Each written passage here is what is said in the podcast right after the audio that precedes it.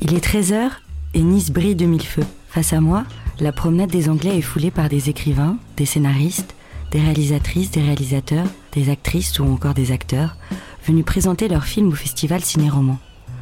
Ce festival récompense des films adaptés de romans et grouille d'esprits en émulation qui se réunissent autour de rencontres, de rendez-vous, de masterclass et de débats autour du lien sacré qui unit la littérature et le cinéma. C'est l'occasion pour moi de m'entretenir avec certains d'entre eux pour parler de leurs rêves, de films, de livres, en toute intimité. C'est dans une chambre du Grand Hôtel Le Negresco, figure emblématique de la ville de Nice et du festival, que j'ai choisi d'écouter des femmes, actrices, réalisatrices ou encore scénaristes qui ont accepté de nous livrer leurs rêves de cinéma et leur expérience. Je suis Margot Pelletier, je suis auteur-scénariste et voici mon podcast En intimité.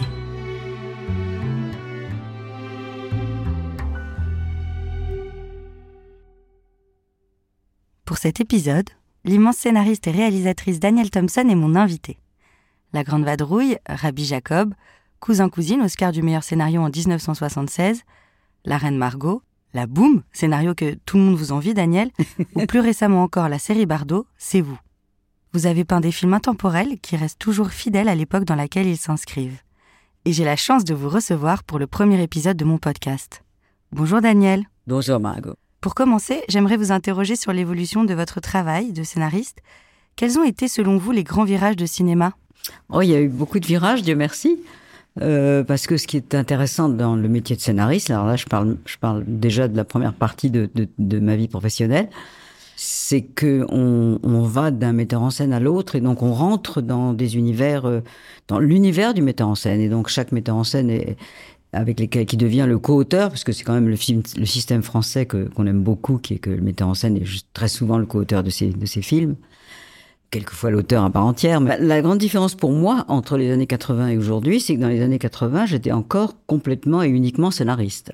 Là, je viens de participer à un débat sur l'intelligence artificielle. Je peux vous dire que c'est pas ma spécialité, mais écouté avec beaucoup, beaucoup de, de curiosité de, de, tout ce qui est en train de nous tomber sur la tête et tout ce qui est positif, tout ce qui est négatif, enfin comme. Ça c'est une question qui revient souvent. J'avais pas prévu de vous en parler, mais puisque vous l'abordez, c'est cette menace de l'intelligence artificielle pour les scénaristes. Est-ce que vous pensez qu'il est possible qu'une intelligence artificielle puisse écrire un, un scénario, un film qui soit une œuvre d'art en tout cas? Je ne crois pas. Je ne crois pas, je, mais je crois que l'intelligence artificielle peut absolument écrire un, un mauvais scénario. Ouais. Et donc, nous, et donc, ils sont pas les seuls non plus. Ça nous arrive non. à tous. Donc, euh, c'est une question intéressante, mais je pense que justement, si vous voulez l'intelligence artificielle, je suis beaucoup plus savante que je n'étais il y a une heure. C'est une somme de connaissances du passé, de ce que de ce qu'on a fait avant qui est dans ce... qui récupère voilà, toutes je ne vais pas données. vous expliquer ce que c'est que l'intelligence artificielle, mais enfin, ce sont des données qui sont enregistrées et qui donnent tout à coup ce résultat. Or, notre grand problème à nous, les, les artistes, c'est toujours d'essayer de faire quelque chose de nouveau, de pas recommencer euh, la même chose, la même interprétation dans, dans, dans un film. Ça va marche pour les comédiens aussi, le même, le même scénario, les mêmes les mêmes histoires. Il faut essayer de à chaque fois de dire bon, qu'est-ce que je vais faire maintenant? Je voudrais faire quelque chose de nouveau et que je n'ai pas fait avant. Et si vous demandez à ChatGPT de vous sortir un scénario qui ressemble à ce que vous avez fait avant, bah, il va vous sortir un truc que vous avez fait avant. Donc, euh, c'est pas très intéressant. Aussi, même par exemple en économie, on se sert beaucoup du passé pour essayer d'analyser le futur, mais l'être humain, il est imprévisible. Et dans les scénarios, c'est aussi ça qui est intéressant, c'est bien que sûr, bien sûr. un humain, on... il peut toujours nous surprendre. On n'est pas forcément logique dans notre approche des choses non, la mais ça, je pense que justement, ça tant mieux. C'est une très très bonne nouvelle. Donc, euh, mais je crois que non, ça peut. Il y a évidemment beaucoup beaucoup de choses auxquelles, desquelles il faudra profiter, mais notamment par exemple la recherche. Mais même la recherche, elle est elle est assez magnifique parce que justement, elle est elle est longue. C'est un petit peu, si vous voulez, à l'époque où j'écrivais La Reine Margot avec Patrice Chéreau, on, on, a mis beaucoup, beaucoup, beaucoup de temps parce qu'on a lu énormément de livres d'historiens, de livres de littérature sur l'époque des guerres de religion.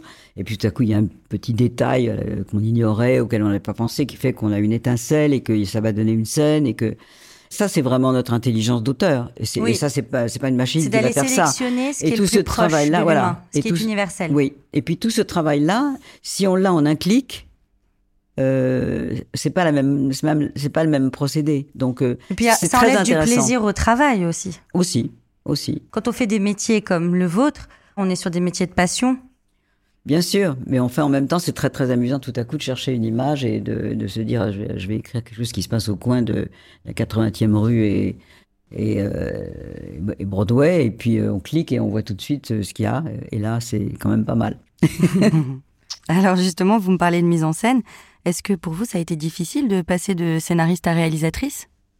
C'est carrément un nouveau métier. Mon premier film, La Bûche, c'était en 99, si je ne me trompe.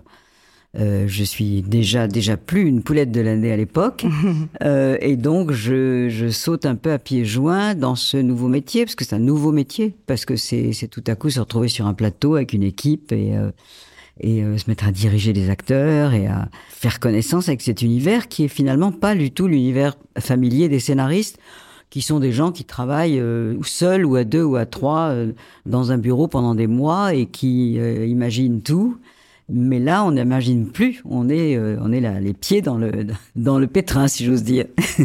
Quand vous racontez votre histoire, parce que vous, vous êtes à l'origine des histoires que vous réalisez, dans cette manière de, de la raconter, est-ce que votre approche est différente en tant que scénariste qu'en tant que réalisatrice?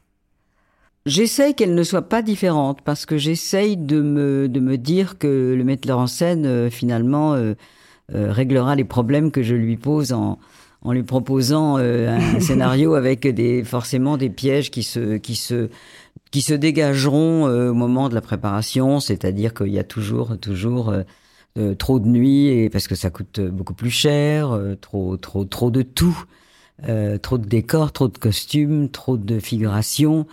Donc j'essaie de, de ça? Non, justement, j'essaye de ne pas en tenir trop compte.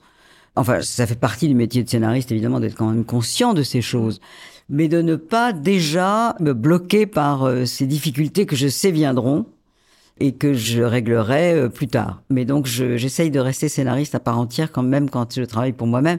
Et puis évidemment avec mon co-scénariste qui est la plupart du temps euh, Christopher Thompson, mon fils, puisqu'on travaille tous les deux en équipe depuis La Bûche justement sur presque tous mes films.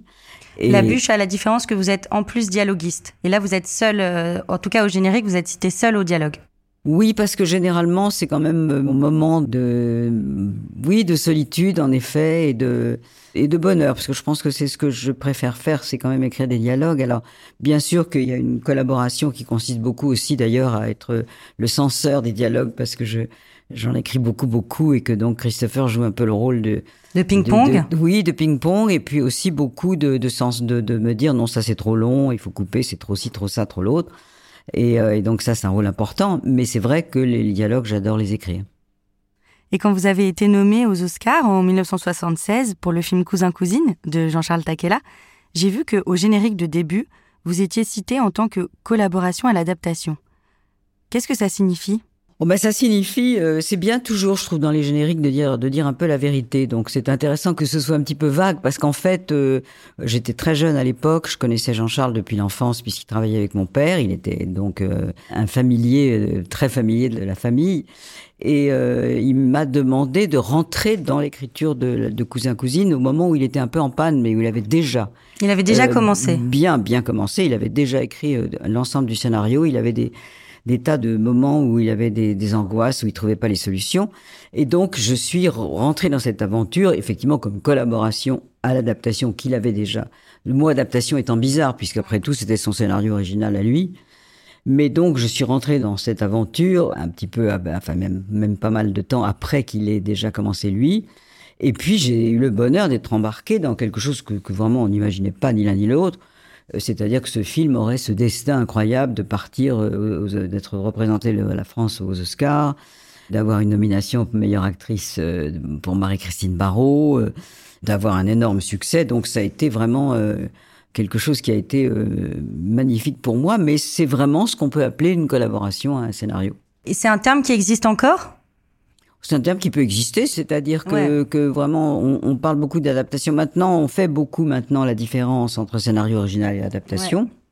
Et c'est d'ailleurs, je dois dire, grâce à moi qu'au César, dont je faisais partie du conseil d'administration pendant des années, j'ai réussi euh, à convaincre euh, mes co-administrateurs de créer 5 Césars pour scénario original et 5 Césars pour adaptation, ce qui existait déjà aux Oscars. Et nous, nous n'en avions que 5 en France. Et comme franchement, c'est vraiment le nerf de la guerre, les scénarios, en effet, je suis très très contente que du coup, il y ait quand même 10 Césars qui soient attribués mmh, pour, le scénario. Donc 5 adaptations et 5 scénarios originaux. C'est un exercice très différent, l'adaptation et l'idée originale? Oui et non. C'est-à-dire qu'il y a il y a évidemment moins l'angoisse de la page blanche, puisqu'il y a déjà beaucoup de pages décrites.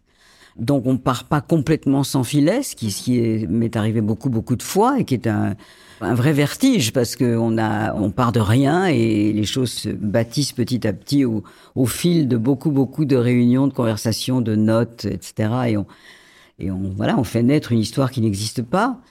L'autre exercice, c'est quand même de prendre en effet euh, un roman, ou enfin la plupart du temps un roman d'ailleurs, mais, mais quelquefois même une pièce de théâtre. Mais on a déjà des personnages, on a déjà des situations. Et en même temps, on a ce fameux problème du respect ou non de l'œuvre qui existe déjà. Il faut la respecter, mais il faut surtout la bousculer, il faut se sentir libre. Et euh, c'est un autre exercice qui donc a cette difficulté de garder finalement ce qu'il y a de meilleur et de plus cinématographique dans une, dans une, une œuvre écrite et d'avoir la liberté de finalement euh, virer beaucoup de choses qui peuvent d'ailleurs déranger euh, les auteurs vivants. C'est mieux d'adapter des auteurs morts. Oui, vous n'avez pas la contrainte de l'auteur. Justement, d'habitude, il y a beaucoup de personnages. Dans les romans, on a plus l'espace pour les développer. Et euh, au cinéma, on dit que c'est l'exercice le plus difficile, c'est le film choral. Par exemple, dans La Bûche, vous avez beaucoup de personnages et vous arrivez à tous les traiter et les développer. C'est un exercice qu'on appelle en tout cas casse-gueule pour les jeunes scénaristes. Et du coup, je me demandais, est-ce que vous êtes posé la question de est-ce que j'allais recentrer sur seulement deux points de vue ou c'était important pour vous d'avoir ce tableau de toute la famille? Ben, C'est très important dans le fameux film choral, euh, c'est que chacun ait quelque chose de marquant à faire. D'abord parce qu'on a envie d'avoir euh, des merveilleux comédiens, que les comédiens, ils ont un instinct incroyable quand ils lisent un scénario et que si tout à coup il même il y a une scène où ils sentent qu'ils peuvent vraiment montrer quelque chose de, de nouveau ou d'excitant, euh, ça vaut le coup. Mais si ce sont des rôles en pointillés qui sont un petit peu fades, qui sont un petit peu ces fameux rôles secondaires, euh, parce que d'une certaine manière dans un film choral, tout le monde a un rôle principal ou tout le monde a un rôle secondaire selon la manière dont on envisage les choses. Et donc il faut qu'il y ait, y ait euh, un équilibre d'abord un équilibre et que, et que chaque personnage ait quand même des moments de, d'étincelles et des moments de, de où on imagine qu'on pourra faire rire ou pleurer, enfin ce que ça veut faire les, merveilleux comédiens. Et donc c'est vrai que euh, cet équilibre, il faut le trouver, il faut pas abandonner euh, certains personnages trop longtemps, euh, mm. parce qu'on les perd, on les oublie, on sait plus très bien qui ils sont. un petit peu comme dans la vie quand on quand on perd ses amis, donc ou quand on les voit moins et qu'on sait plus où on en est. Et, il faut être très très attentif à ça dans un film choral, c'est très très important parce que si on en sort en se disant bah oui machin, alors qu'est-ce qui lui est arrivé? Et on comprend pas très bien ses motivations, pourquoi il a fait ci, pourquoi il a dit ça, euh, c'est un manque et donc euh, si on veut que le public s'attache, il faut que vraiment les choses soient assez dessinées et assez euh, assez présentes. Justement, ce que j'ai trouvé intéressant dans la bûche, c'est que chaque personnage a son monologue face caméra et ça c'est un choix très tranché en réalisation. Par exemple, pour Claude Rich, il y a ce regard caméra qui est très fort. Euh, pourquoi vous avez pris cette décision pour chacun de vos personnages? Ça a été une grande, grande hésitation. Euh, on avait écrit évidemment ces textes. On avait bien sûr demandé aux comédiens de, les apprendre au cordeau parce que c'était c'était des, plans séquences, c'était ah pas coupé, donc pas monté, pas monté. Et donc euh, c'était ce qu'on appelle un tunnel, c'est-à-dire qu'il voilà, il fallait vraiment savoir son texte et c'était très très drôle d'ailleurs parce que sur le sur le tournage il y avait une sorte de d'atmosphère où je, les entendais qui se disaient comme ça entre deux prises. Alors toi, est-ce que tu as appris ton monologue? Est-ce que tu as appris? Est-ce que tu le sais? Est-ce que ils avaient le trac? Et parce que les acteurs ont le trac, même au cinéma.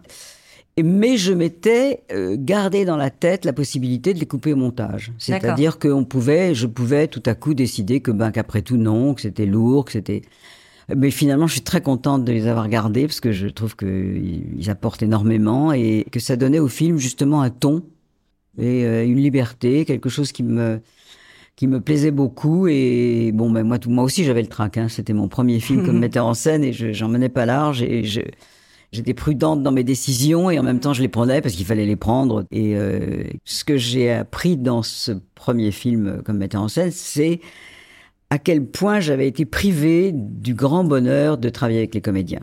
Parce qu'en tant que scénariste, vous êtes coupé de ça. Vous écrivez vos textes, vous espérez euh, qu'ils vont être transcendés par l'interprétation, puisque c'est de ça qu'il s'agit. Et Dieu merci, le plus souvent c'est le cas. Mais le vrai travail, euh, effectivement, de direction d'acteurs, moi je dis toujours que j'aime beaucoup ce mot que certains n'aiment pas, c'est-à-dire de voilà de les emmener vers quelque chose qu'on a imaginé quand on écrivait, et puis de les laisser aussi la liberté de d'apporter tout, tout, leur euh, tout leur imaginaire à eux et leur talent. Mais ça, c'est vraiment ce que je préfère dans, dans la mise en scène. Et dans la mise en scène, il y a aussi le choix de la musique. D'ailleurs, je vous ai posé la question s'il y avait une musique qui vous inspire pour travailler, et vous m'avez parlé de celle de Michel Legrand, puisqu'il a composé la bande originale de La Bûche. J'ai choisi la musique attribuée au monologue de Claude Rich, que je trouve très belle. Est-ce que vous voulez qu'on l'écoute et on en parle après? Oui, écoutons-la.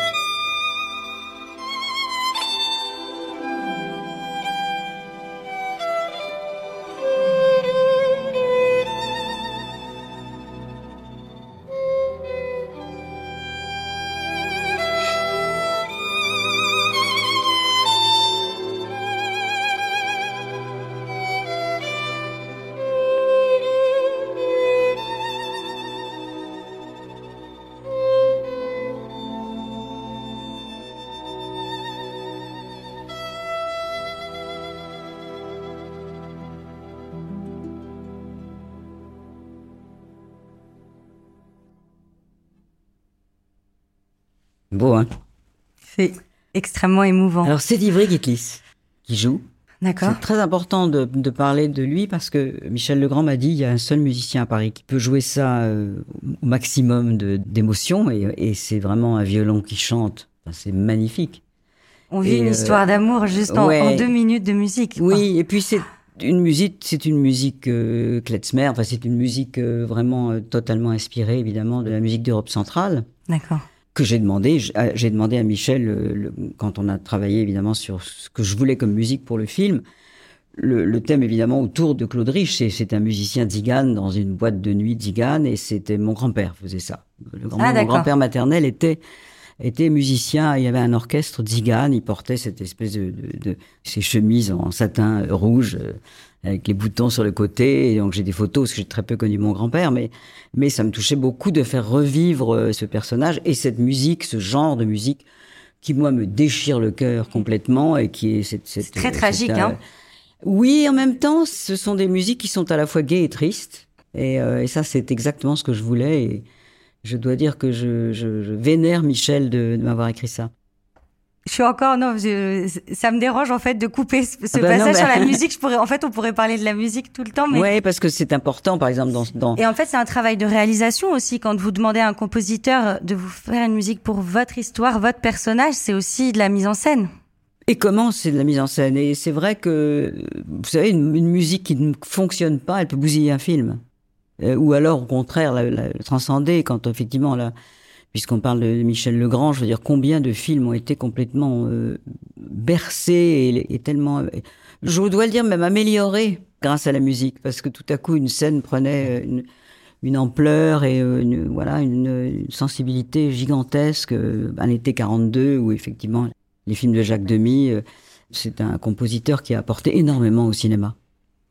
Dans ce film, vous parlez des dialogues et de votre plaisir à les écrire. Moi, j'ai retenu une phrase que j'ai adorée de Claude Rich, qui est un musicien juif et qui parle de son beau-fils en disant qu'il a un nez antisémite et que euh, il veut fêter Noël. J'essaie de reprendre vos termes le plus exactement possible, alors que c'est l'anniversaire d'un petit juif arriviste. oui. C'est un humour, je sais pas si on peut se le permettre encore aujourd'hui, mais c'est génial. C'est drôle que vous ayez relevé ce dialogue parce que quand j'avais donné ce scénario à lire à mon père, il m'avait donc donné ses impressions sur le scénario en général et il m'a beaucoup complimenté puisqu'il avait beaucoup aimé ça. Puis il m'avait dit, euh, mais ça, cette phrase-là euh, sur le, petit juif euh, arriviste, il faut la couper, tu peux pas laisser ça. Je dis, mais pourquoi je peux pas laisser ça Ah non, non, c'est pas possible, c'est pas possible, c'est pas bien, c'est choquant, c'est pas possible. Alors encore une fois, j'ai beaucoup beaucoup hésité, et puis euh, et puis je me suis dit bah je vais le laisser parce que moi je trouve ça très drôle. Et, et puis c'est un portrait de ce personnage tout de suite puisque c'est la première scène où on le voit. Et je l'ai laissé, ça fait beaucoup rire dans les salles, donc. Euh, Elle a été euh, relevée cette phrase au moment de la sortie du film? Non, pas du tout, pas du tout. Ça s'est très bien passé. Alors maintenant, aujourd'hui, je ne sais pas si ça se passerait de nouveau de si bien, mais enfin, je pense que quand même, euh, l'humour juif, c'est quand même celui qui continue à être euh, finalement pratiqué avec beaucoup de liberté. Et il y a cette expression qui revient à plusieurs reprises dans le film et qui définit le personnage de Charlotte Gainsbourg, qui parle de dépression hostile. C'est, je pense, vous qui l'avez inventé. Je crois. La vous en souvenez pas comme si, ça Si, je crois que c'est La moi dépression hostile qui dit que euh, on peut, euh, alors qu'il y a le personnage de sa sœur qui dit moi par exemple quand je vais pas bien, euh, je suis hyper gentille parce que j'ai envie qu'on me réconforte. Et là au contraire, euh, c'est une réaction un peu agressive où on veut que personne nous approche. C'est des termes, c'est génial d'inventer des expressions. Ben, c'est une expression que je trouve très juste parce que beaucoup beaucoup de gens déprimés ont cette agressivité en eux, cette, cette colère et cette qui se qui se retourne contre eux, mais aussi contre les autres. Et donc, euh, c'est vrai, ça m'est venu comme ça, mais euh, j'y pense souvent quand je rencontre certaines personnes et je me dis celui-là. Celui-là, c'est la dépression hostile. c'est la dépression hostile. non, mais ce serait bien de pouvoir l'utiliser aujourd'hui. Moi, il m'a énormément marqué. Je me suis dit, mais c'est tellement juste. Et on n'a pas forcément toujours les mots. Et c'est vrai qu'il y a des films, grâce aux personnes comme vous, où on peut avoir des repères pour analyser la société. En fait, votre métier, c'est de, de voir ce que les autres ne voient pas chez les gens oui, ou même ce que les autres voient, mais, mais c'est aussi, euh, ça aussi, ça c'est un petit peu la, le bonheur de, de, ce travail de scénariste, c'est de, de se servir énormément de la réalité, mais quand même de la resserrer dans, dans quelque chose qui a euh, à la fois, qui peut avoir une poésie, une efficacité, enfin c'est un mélange de choses qui fait que on a l'impression qu'on entend des dialogues qu'on entendrait tous les jours dans la rue, dans un café, puis en fait, en fait non parce que la plupart du temps, euh, bah, c'est un peu ennuyeux ce qu'on entend. Et l'inverse est aussi vrai. La réalité dépasse la fiction. Aussi, ça, c'est pour ça qu'il faut beaucoup observer les gens. Il faut beaucoup. il faut être très libre. C'est ça, parce que. Oui, mais il faut être très curieux surtout, je pense. C'est vraiment la curiosité qui est la clé pour moi de, de ce métier. Et l'implication aussi. Parce que, par exemple, dans Fauteuil d'orchestre que vous avez réalisé en 2005, vous confrontez des jeunes qui veulent réussir dans le domaine artistique à leurs aînés qui, eux, sont déjà installés, assis, et euh, en fait, c'est l'histoire d'une jeune femme candide et innocente, jouée par Cécile de France, qui arrive à Paris pour être actrice, qui trouve un travail de serveuse, et en fait, elle ne tombe que sur des artistes complètement désabusés et lasses de ce milieu. Ils sont pas désabusés, ils sont, ils cherchent une autre place. C'est pas exactement la même chose. ils ont cette, euh, ce syndrome qu'ont beaucoup de gens, artistes ou pas, mais plus encore quand ce sont des artistes, euh, qui euh, même quand d'ailleurs des gens qui ont du succès, ils ont, et d'ailleurs je pense que c'est comme ça que les gens choisissent leurs projets, que ce soit au théâtre ou au cinéma, c'est que si vous donnez à un comédien quelque chose qu'il vient de faire, il se dit ben, j'ai envie de faire autre chose, là je viens de le faire, donc j'ai envie de... C'est même pas de montrer au public, mais c'est de se montrer à lui-même ou à elle-même qu'ils ont envie de faire autre chose. Et là, on a euh, euh, des gens comblés. On a, une actrice, on a une actrice qui, a du travail, elle, a, elle, a, elle, est dans des séries, mais elle rêve de faire du cinéma et de pas être enfermée dans, dans la télé. On a un, pianiste. qui euh, euh, n'en peut plus d'être enfermé dans ce carcan extrêmement euh, rigoureux et organisé des grands concerts classiques, qui veut une liberté. Il veut pas s'arrêter de jouer, Non. Il veut jouer dans les prisons, dans les forêts, dans les EHPAD. Il veut, il veut, il veut plus être enfermé là-dedans. On a, on a ces gens qui sont, qui veulent une autre place. C'est très souvent, c'est la métaphore du fauteuil d'orchestre qui se rapproche de plus en plus de ce qu'ils veulent et puis qui s'aperçoivent, une fois qu'ils y arrivent, qu'en fait, ils veulent encore autre chose. Encore autre chose. Parce que c'est quelque chose qui vous est arrivé dans votre métier de vous sentir enfermé à une place et en vouloir une autre? Ben, Ça a dû m'arriver sans que je me rende compte, mais ça m'est certainement arrivé euh, au moment où, en effet, où je me suis... Parce que j'étais très confortable dans mon métier de scénariste, j'avais du travail, je travaillais effectivement, comme je disais tout à l'heure, avec des tas de gens différents, j'étais... Euh, voilà, le téléphone sonnait, j'allais tout le temps, j'allais d'un projet à l'autre, euh, tout se passait bien, mais, mais voilà, tout à coup, c'était un petit peu le maintenant ou jamais. Et puis cette envie de en fait, d'être responsable de tout, parce que c'est ça le, metteur en scène. Et, Alors qu'on dit que le scénariste est la main de Dieu aussi. Oui, mais le scénariste, il donne le bébé à, l'adoption. donc j'aime euh, bien cette, c'est vachement donc, bien. Euh, euh, voilà, et, tout à coup, là, c'est vrai que l'idée que, ben, en effet, le choix de la musique, le choix des costumes, le choix du chef opérateur, la manière dont les acteurs vont jouer ou pas, ou ben, vous n'avez pas accès à ça quand vous êtes scénariste. Vous, vous, avez accès à, si vous vous entendez bien avec le metteur en scène, ce qui, Dieu merci, m'est arrivé souvent, ben, il vous demande de venir dans la salle de montage ou de venir même au tournage dire bonjour. Mais dans la salle de montage, on a de nouveau un travail qui ressemble à l'écriture parce qu'on peut, on a du recul et on peut travailler avec le metteur en scène sur le montage. Mais vous pouvez d'ailleurs réécrire entièrement un film, non, au montage? C'est effectivement une réécriture. Mais enfin, euh, on a déjà des images, euh, et des dialogues et des comédiens, et on peut pas tout changer non plus. Mais c'est vrai que ce pouvoir, alors je, je pense pas que j'ai quelqu'un d'avide de pouvoir, c'est pas ça, mais mais ce, le fait que au lieu d'avoir de l'influence sur le metteur en scène et de lui dire, tu sais, je pense que tu devrais couper ça, je pense que ça c'est trop long, je pense que là ça manque de musique, je pense que là, euh, ben il, il, vous écoute ou il vous écoute pas, mais c'est lui qui décide. Et donc là, ben tout à coup, tout est de votre faute. Et eh ben c'est comme ça. tant mieux. Et est-ce que vous pensez qu'un bon scénario peut faire un mauvais film? Ah oui, bien sûr. Hein. le, tout est vrai. Euh, enfin, tout est vrai. Non, je retire ce que je viens de dire. Parce que je pense que vrai, vraiment un mauvais scénario ne peut pas faire un bon film. Est-ce que, à partir du moment où on a une histoire qui fonctionne, on a un bon film? Pas forcément. D'abord, je pense que si on se trompe sur le casting, c'est pas forcément la faute des comédiens, mais c'est que tout à coup, euh, on, a eu, on a une vision et ça ne marche pas. On est piégé en plus. Une fois qu'on a commencé à tourner, c'est terminé. On va pas changer. Donc, euh, il y a de rares exceptions, mais, mais franchement, ça arrive très rarement. Mais si on n'a pas les bons comédiens pour raconter cette histoire, pour, pour exprimer ces fameux dialogues dont on parlait, et que tout à coup on s'aperçoit qu'on s'est trompé, parce qu'on se trompe soi-même en choisissant un comédien, c'est gravissime. On peut bousiller un, film avec euh, parce qu'on n'y croit plus, parce que c'est c'est pas. Et ça, ça arrive et je pense que ça arrive assez souvent. Parce qu'au contraire, quand un comédien rentre dans un dans dans, dans une aventure et que et qui transcende cette aventure, parce que c'est ça que les merveilleux comédiens font, on est épaté parce que tout à coup on entend ses propres dialogues et on assiste à sa propre histoire, mais beaucoup mieux. Ça, c'est la merveille des comédiens. Vous avez dû comprendre que j'aime beaucoup les comédiens. Oui.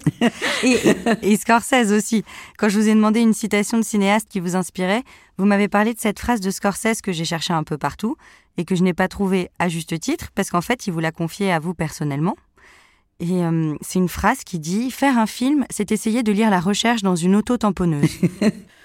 Bah, c'est une formule formidable parce que c'est vrai que c'est le mélange de cette espèce de enfin, je pense que vous avez déjà dans votre vie mis les, pieds sur un plateau de cinéma. C'est quand même euh, un endroit très particulier. Et, c'est quand même. Euh, il y a beaucoup de monde. Il y a beaucoup de monde, il y a beaucoup de bruit par moment, et puis évidemment, tout à coup, on a un ingénieur du son qui vous dit attention, je, J'entends un avion. voilà. Non seulement l'avion, mais même quelquefois quelqu'un qui très très loin parle et qui va tout foutre en l'air. Et enfin bon. Moi, j'ai déjà cassé un téléphone comme ça. J'avais pas du tout ma place sur un tournage et mon téléphone s'est mis à sonner. J'ai eu tellement peur de me faire engueuler que je l'ai jeté en me disant bon mince bah, parce qu'il faut refaire toute la scène. Parce qu'en fait, on n'est jamais à sa place sur un tournage. C'est ça aussi ah. le, problème. D'abord, les personnes extérieures qui viennent, elles ont rien à faire là. Et moi, je l'ai vécu en tant que scénariste. Je venais effectivement euh, déjeuner avec euh, l'équipe Et euh, on me disait tout le temps de me pousser, on est dans le champ, il y a machin, il y a des tables, il y a des trucs. Enfin, on n'est pas, on n'est pas.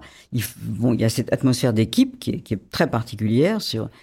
Et euh, ce sont des décisions de dernière minute. C'est en ça qu'on est dans une auto-tamponneuse. C'est que tout à coup, il faut tourner à gauche, ah, à droite. Dans ce sens-là. Ce sont des décisions toutes les secondes. On vient vous demander toutes les secondes euh, ce qu'il faut faire, comment, quoi, pourquoi.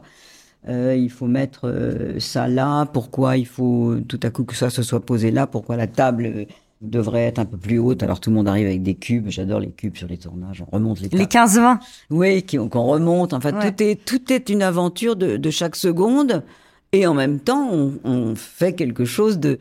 Alors la comparaison avec la recherche est peut-être un petit peu loin, mais enfin on est c'est un travail artistique délicat, littéraire aussi bien que visuel, et c'est de la dentelle. Et donc, effectivement, on fait de la dentelle dans une auto-tamponneuse. Et donc, euh, c'est un exercice euh, passionnant et, fatigant. Je veux dire, à la fin de la journée, il faut avoir la santé.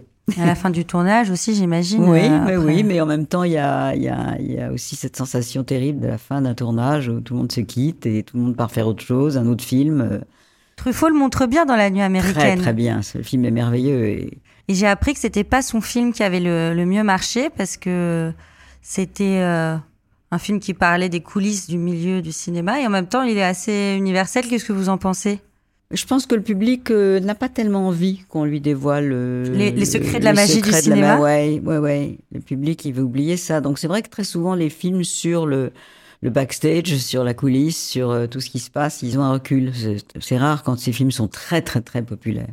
Avant qu'on se rencontre, je vous ai demandé s'il y avait un film dans lequel vous rêveriez de vivre et vous avez choisi Tootsie. J'ai choisi Tootsie parce que c'est une de mes comédies préférées au monde. Parce que j'adorais Sidney Pollack, qui d'ailleurs m'a fait le bonheur de venir tourner avec moi dans, dans Fauteuil d'orchestre.